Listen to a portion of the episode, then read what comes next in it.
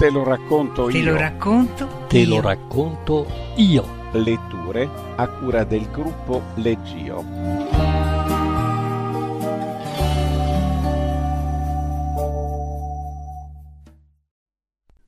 L'alibi perfetto di Rog Phillips. Roger Phillips Graham, nato a Spokane, nello stato di Washington nel 1909, era uno scrittore americano di fantascienza pubblicato più spesso con il nome di Rog Phillips, ma anche con altri nomi. Aveva infatti 20 pseudonimi. Cresciuto durante la Grande Depressione, Rog ha familiarizzato con l'essere sulla strada che ha iniziato la sua storia d'amore con gli Stati Uniti. Suo padre, un veterano della guerra ispano-americana, trasferì la sua famiglia in giro per il paese in cerca di lavoro. Nonostante questo, Rog ricevette una buona educazione. Nel 1931 tornò a Spokane, frequentando e laureandosi alla Gonzaga University. Ha anche studiato all'Università di Washington a Seattle. Graham era un ingegnere delle centrali elettriche che divenne un saldatore del cantiere navale. Era anche uno scaricatore di porto durante questa fase della sua vita. Dopo la guerra Rog divenne uno scrittore a tempo pieno e scrisse circa 3 milioni di parole usando una miriade di diversi pseudonimi. Nel 1938, all'età di 29 anni, Rog sposò Eleanor Cora Smith. Vivevano insieme a Kirkland, Washington, con un gatto e un cane addestrati a fare trucchi e si preoccupavano delle termiti che stavano mangiando le fondamenta della sua casa. Nel 1946 Rog ha divorziato da Eleanor. Il primo lavoro pubblicato di Graham è stato un romanzo poliziesco, Murder Note, tuttavia è stato l'editore di Amazing Stories, Raymond Palmer, che ha iniziato Rog nella sua carriera di fantascienza, con un anticipo di 500 dollari nel 1945 per la sua prima storia, Let Freedom Ring. Graham si trasferì a Evanston, nell'Illinois, per essere vicino a Palmer e al direttore editoriale William Hamling. Nel 1948 Palmer istituì una colonna di fan news e recensioni di fanzine in Amazing Stories. Chiamato The Clubhouse, è stata una serie rivoluzionaria. Durante questo periodo, dal 1946 al 1953, Rog ha vissuto l'apice del suo successo. Non c'è dubbio che tra i suoi migliori lavori in questo primo periodo ci fossero le storie pubblicate da Storie sorprendenti, Fantastic Adventures, Fantastic Story Quarterly e Imaginative Tales. Il suo lavoro originale Time Trap, pubblicato nel 1949, è stato citato come uno dei primissimi, se non il primissimo originale tascabile di fantascienza mai stampato. Nel 1951 Graham sposò Mary Wolfe, da cui divorziò nel 1955. Nel 1957 si sposò di nuovo con Honey Wood. Fino alla sua morte nel 1966 sarebbero apparse solo poche altre storie originali, sette in totali, tutte in un genere diverso, detective mistero, tutte all'interno delle pagine del Mystery Magazine di Alfred Hitchcock. Roger Philip Graham, l'uomo che era Rog Phillips, morì il 2 marzo 1966 di complicazioni cardiache alla troppa giovane età di 56 anni. Legge Marzio Bossi. Venerdì a mezzogiorno Giorgio Mowbray era già nervoso in previsione della sera. Guardò in cagnesco la nuova cameriera del caffè e lei continuò allegramente, indifferente a lui, a servire i clienti sicuramente giunti dopo di lui. Finalmente gli si fermò davanti con il blocchetto delle ordinazioni e la matita. Cosa ordinate, signore? Chiese con una piacevole voce bassa.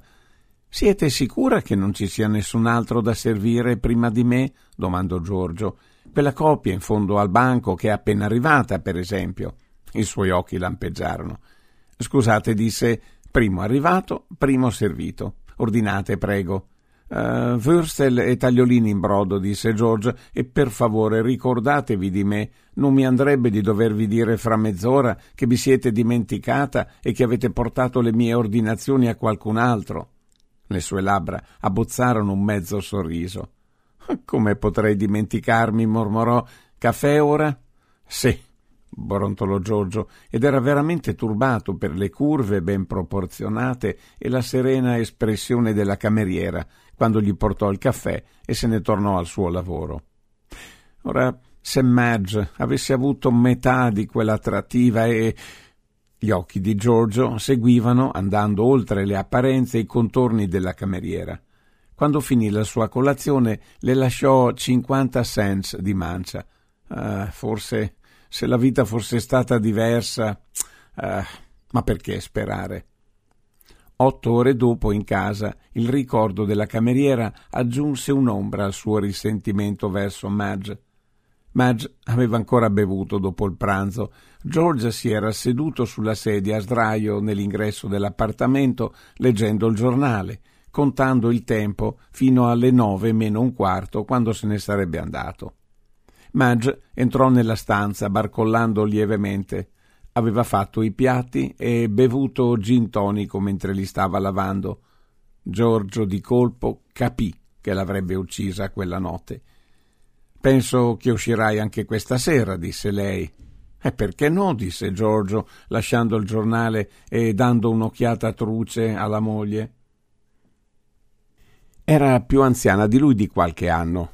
E loro era stato un breve romanzo, un corteggiamento dovuto a una vacanza in un ranch hotel in California.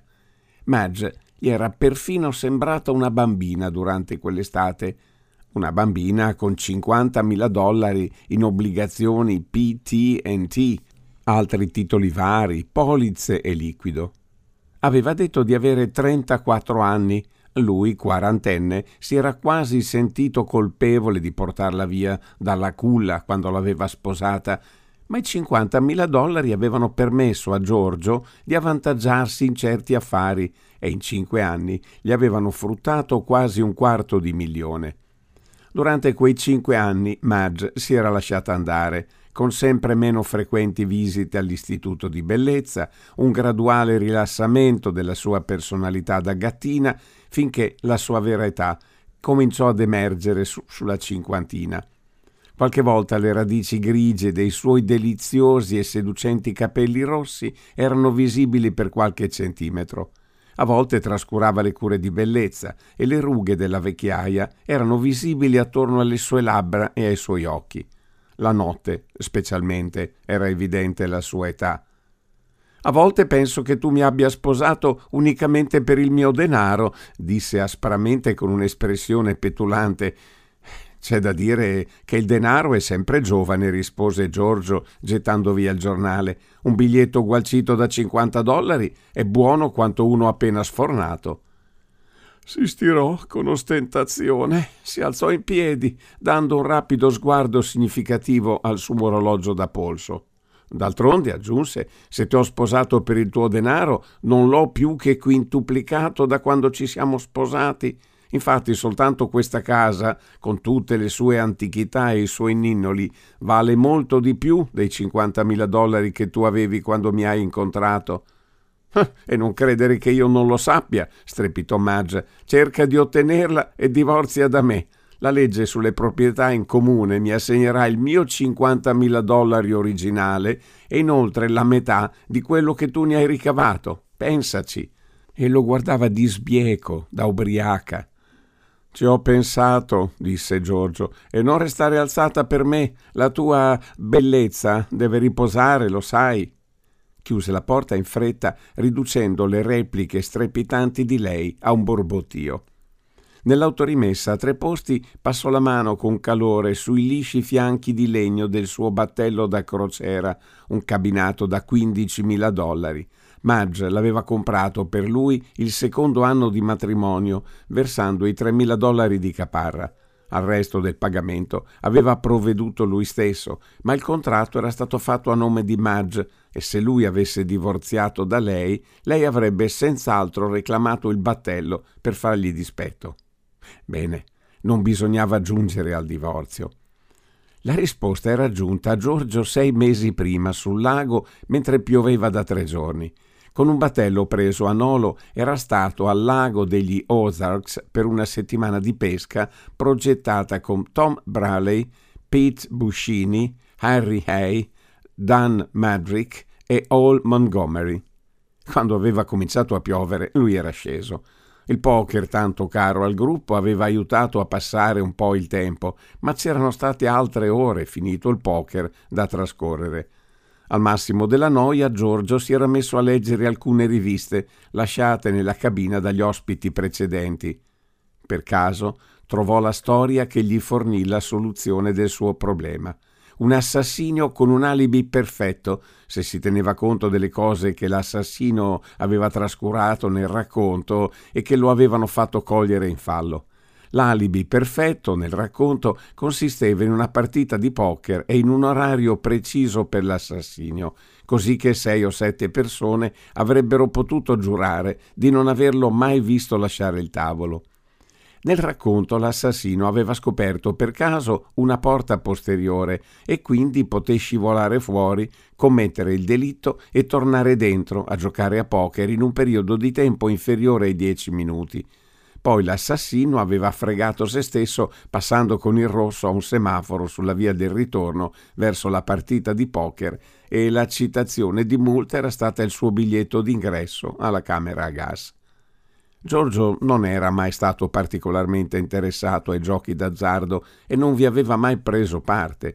Le uniche partite locali si sapeva che avevano luogo a porte chiuse. Tutti sapevano che uno di questi giochi aveva luogo nel retrobottega del barbiere nella terza strada e un altro nel retro di un locale chiamato Gli Eleganti Hamburghesi, gestito da un individuo alto e magro chiamato Marvin l'Elegante, che incassava un sacco di dollari. Giorgio andò in tutti e due i posti e giocò a poker durante tutto il mese successivo alla partita di pesca, fissandosi infine sugli eleganti hamburghesi come base d'operazione, perché era l'unico locale che aveva un'uscita posteriore, mai usata, verso l'esterno dalla toilette.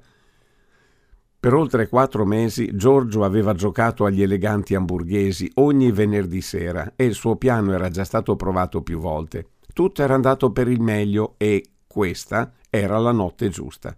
Madge, comportandosi secondo il suo solito, sarebbe andata a letto ubriaca alle nove. Con un po' di fortuna i giocatori sarebbero stati lo stesso gruppo di persone, lui stesso, Marvin l'elegante, Pete Buscini, Al Montgomery, Gordon Godlove, Neil Sorenson, Paul Corvis e forse un nuovo arrivato. Sistemò la macchina nel parcheggio del supermercato in buona posizione verso il retro, così che quando fosse arrivato dal vialetto avrebbe potuto introdursi nell'auto senza essere veduto dalla via.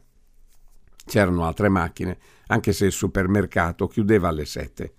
Giorgio salì sul marciapiede, oltrepassò le finestre illuminate del supermercato deserto e proseguì fino alla facciata illuminata al neon degli eleganti hamburghesi.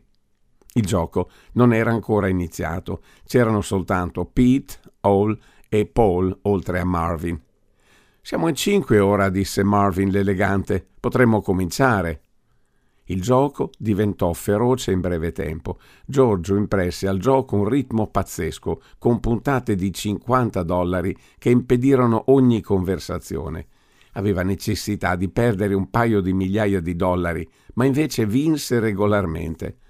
A mezzanotte tutti gli occupanti del tavolo erano stati alla toilette almeno due volte e con grande soddisfazione Giorgio si rese conto che nessuno sarebbe stato in grado di ricordare più tardi chi si fosse assentato dal tavolo e per quanto tempo. Passò le carte, saltando una mano che avrebbe vinto, tre assi, Aveva bisogno di lasciare il tavolo sgombro con niente che facesse rimarcare il fatto che se n'era andato, come per esempio una pila di gettoni non utilizzati davanti a lui. Aveva bisogno di andare e tornare prima che fosse di turno nella mano successiva. Allora Hall Montgomery, che sedeva alla sua destra, avrebbe potuto giurare che Giorgio non aveva mai tralasciato una mano durante l'intera serata Spingendo indietro la sedia si alzò e andò verso il breve corridoio che immetteva alla toilette e da lì alla porta posteriore. Si fermò per l'atto, provato tante volte, di infilarsi i guanti. Non ci sarebbero mai state le sue impronte sulla porta posteriore. Si soffermò brevemente alla porta d'entrata della toilette e la chiuse con una chiave, così che, se mai qualcuno avesse tentato la porta, avrebbe pensato che la toilette era occupata. Girò la serratura della porta posteriore e la rigirò, lasciandola mandata fuori dell'incavo Così sarebbe rimasta aperta e scivolò nel vialetto. Raggiunse in fretta la sua auto al parcheggio del supermercato. Il motore si avviò immediatamente. Quando uscì dal parcheggio la strada era completamente deserta. Non un'auto e non un passante.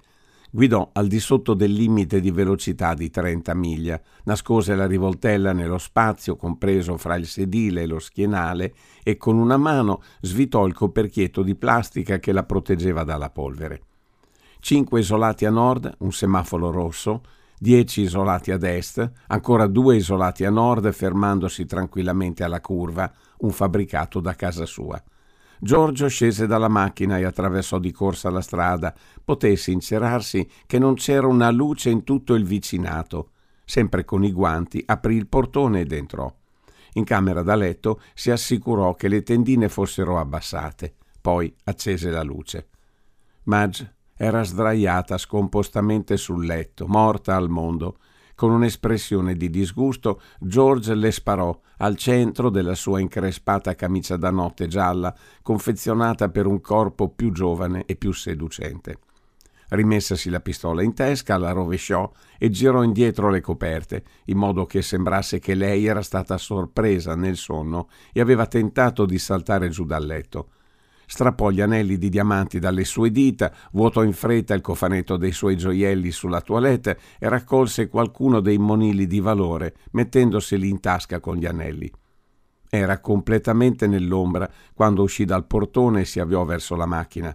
Qualche luce si era accesa. Alcuni dei suoi vicini, evidentemente, erano stati svegliati dal rumore dello sparo. Giorgio non accese i fari della sua auto finché non fu due isolati più in là si fermò ad una cantonata per gettare la pistola e i gioielli attraverso la grata di un chiusino. I guanti seguirono la stessa sorte.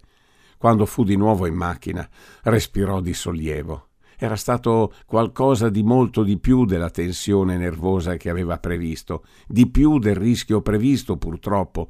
Che cosa sarebbe successo se qualcuno dei suoi vicini, svegliatosi al buio, avesse udito lo sparo e fosse rimasto in attesa sul vialetto? Ora che l'assassinio era compiuto e non poteva essere cancellato, scopriva una dozzina di punti deboli nel suo piano. Quando scese al parcheggio del supermercato diede un'occhiata al suo orologio e vide che era stato via soltanto sei minuti, il che voleva dire che era mezzo minuto in anticipo sulle prove, ma gli sembrava impossibile. Dovevano essere passate delle ore. Quanta parte di vita poteva essere concentrata in sei minuti? Aprì la serratura della porta che dalla toilette immetteva nella sala da gioco, poi si fermò a guardarsi in uno specchio. Sostò un momento guardandosi, cercando di darsi aspetto comune e coraggio. Non c'era nulla da temere, non aveva paura che di se stesso. La paura poteva colorire i suoi incubi notturni. Lasciò la toilette e tornò al tavolo da poker. Con sua sorpresa, la partita era ancora in pieno svolgimento. Nessuno lo notò quando si sedette, nessuno gli chiese dove fosse stato, nessuno lo osservò con aria sospettosa. Riprese il gioco automaticamente. Dopo dieci minuti ebbe la certezza che nessuno degli altri si ricordava che lui aveva lasciato il tavolo si rilassò internamente e per rifarsi delle buone mani di poker che non aveva giocato, giocò due stupide mani di seguito, come se pensasse che erano carte servite, e vinse entrambe le volte perché nessuno reclamò la sua puntata finale. Le ore trascorrevano lentamente. Giorgio visualizzava Madge abbandonata nella morte sul letto, mentre il rigor mortis si impossessava di lei, così che il momento della morte avrebbe potuto essere stabilito nel periodo di tempo per il quale sette uomini avrebbero giurato di non aver mai lasciato il tavolo da gioco. cominciò a provare un senso di spumeggiante benessere che non aveva più assaporato da anni. La sua consistente linea di vincita non poteva esserne la sola causa. Con emozione comprese che proveniva dalla consapevolezza che Madge era morta.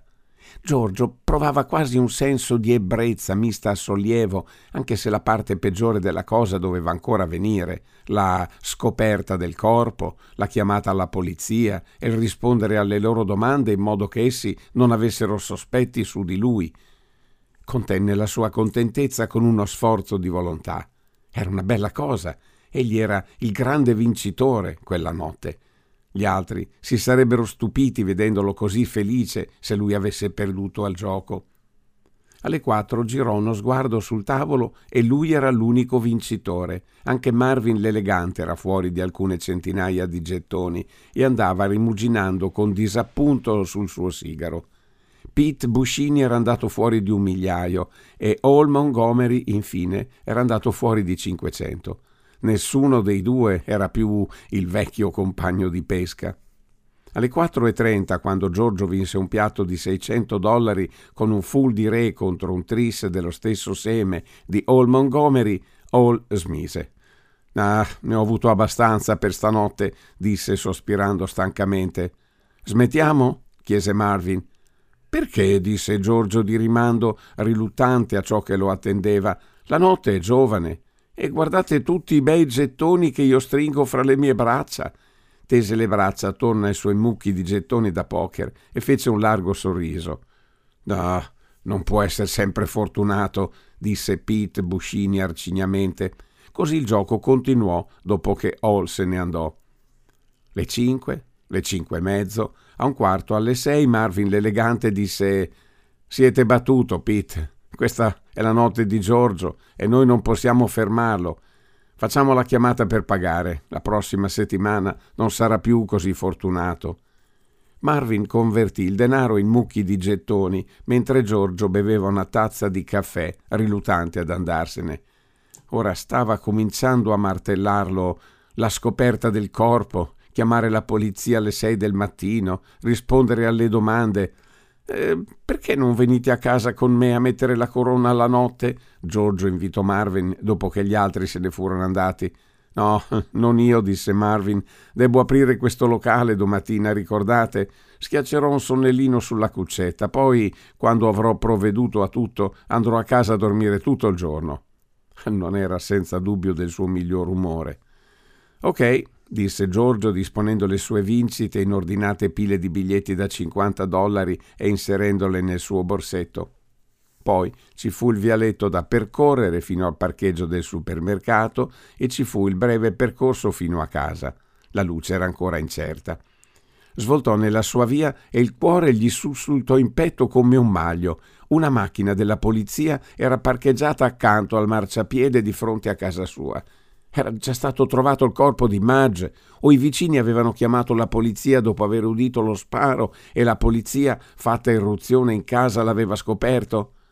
Tanto meglio, decise. Ciò lo avrebbe sollevato dal logorio di nervi di scoprire il cadavere lui stesso e di chiamare la polizia.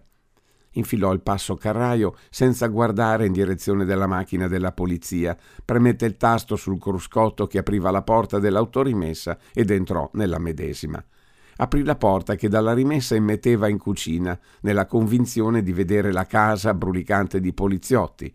La casa era silenziosa, salvo il tintinnare del pendolo del nonno e del pendolino del caminetto. Madge aveva fatto collezione di pendoli. In tutta fretta Giorgio preparò una macchinetta di caffè ed inserì la spina proprio mentre veniva suonato alla porta passando attraverso l'ampissimo soggiorno, fece del rumore con le anticaglie restaurate che Maggia aveva collezionato ed aprì la porta. C'erano due poliziotti. Oh, buongiorno, disse Giorgio. Entrate, venite in cucina, ho una caffettiera in funzione. Mia moglie non si è ancora alzata. Sorrise e soggiunse: eh, Sono appena rientrato. Ho giocato a carte tutta la notte. Sì, disse uno degli agenti, lo sappiamo. Vi stavamo aspettando. Penso che non ci sarà nulla di male se beviamo una tazza di caffè con voi. Seguirono Giorgio in cucina. La macchinetta del caffè stava bollendo ora. Giorgio prese tre tazzine e i piattini da una credenza e li mise sul tavolo. Tirò fuori la panna, lo zucchero e i cucchiaini. Poi, come ultimo tocco, prese un po' di biscotti rotondi dal portapane e tornò ancora al frigorifero per il burro. Perché non parlavano i due poliziotti? Era già stato portato via il cadavere di Madge. Erano lì per dargli la notizia compiutato. Eh, la mia notte fortunata. Ho vinto abbastanza da pagare in contanti una nuova pelliccia di visoni a mia moglie. Sono stato tentato di svegliarla e di dirglielo, ma lei mi avrebbe ammazzato se l'avessi svegliata a quest'ora del mattino. Ma non posso dirglielo. Mantengo il segreto e le dico che sono rovinato anche la caffettiera si spense automaticamente sbuffando. Giorgio la prese e versò il caffè nelle tre tazze. Accomodatevi, disse. È di vostro gusto? Servitevi di biscotti. Grazie, disse uno dei poliziotti ed entrambi presero i biscotti. Così voi avete giocato a poker tutta la notte. Aveva cominciato ad imburrare il biscotto. Giorgio frenò l'impulso di dire sì e che poteva provarlo. Invece fece un largo sorriso. Fare questo è contro la legge, disse, tutti lo sanno. Non ci riferivamo a questo, disse il poliziotto. Quando è cominciato il gioco? E quando è terminato? Beh, ha avuto inizio circa alle nove di ieri sera, disse Giorgio. È terminato appena qualche minuto fa. Siete sempre rimasto là? Certo, disse Giorgio. Perché?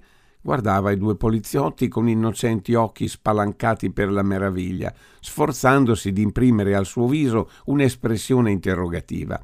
Resistette all'impulso di dire che poteva provarlo.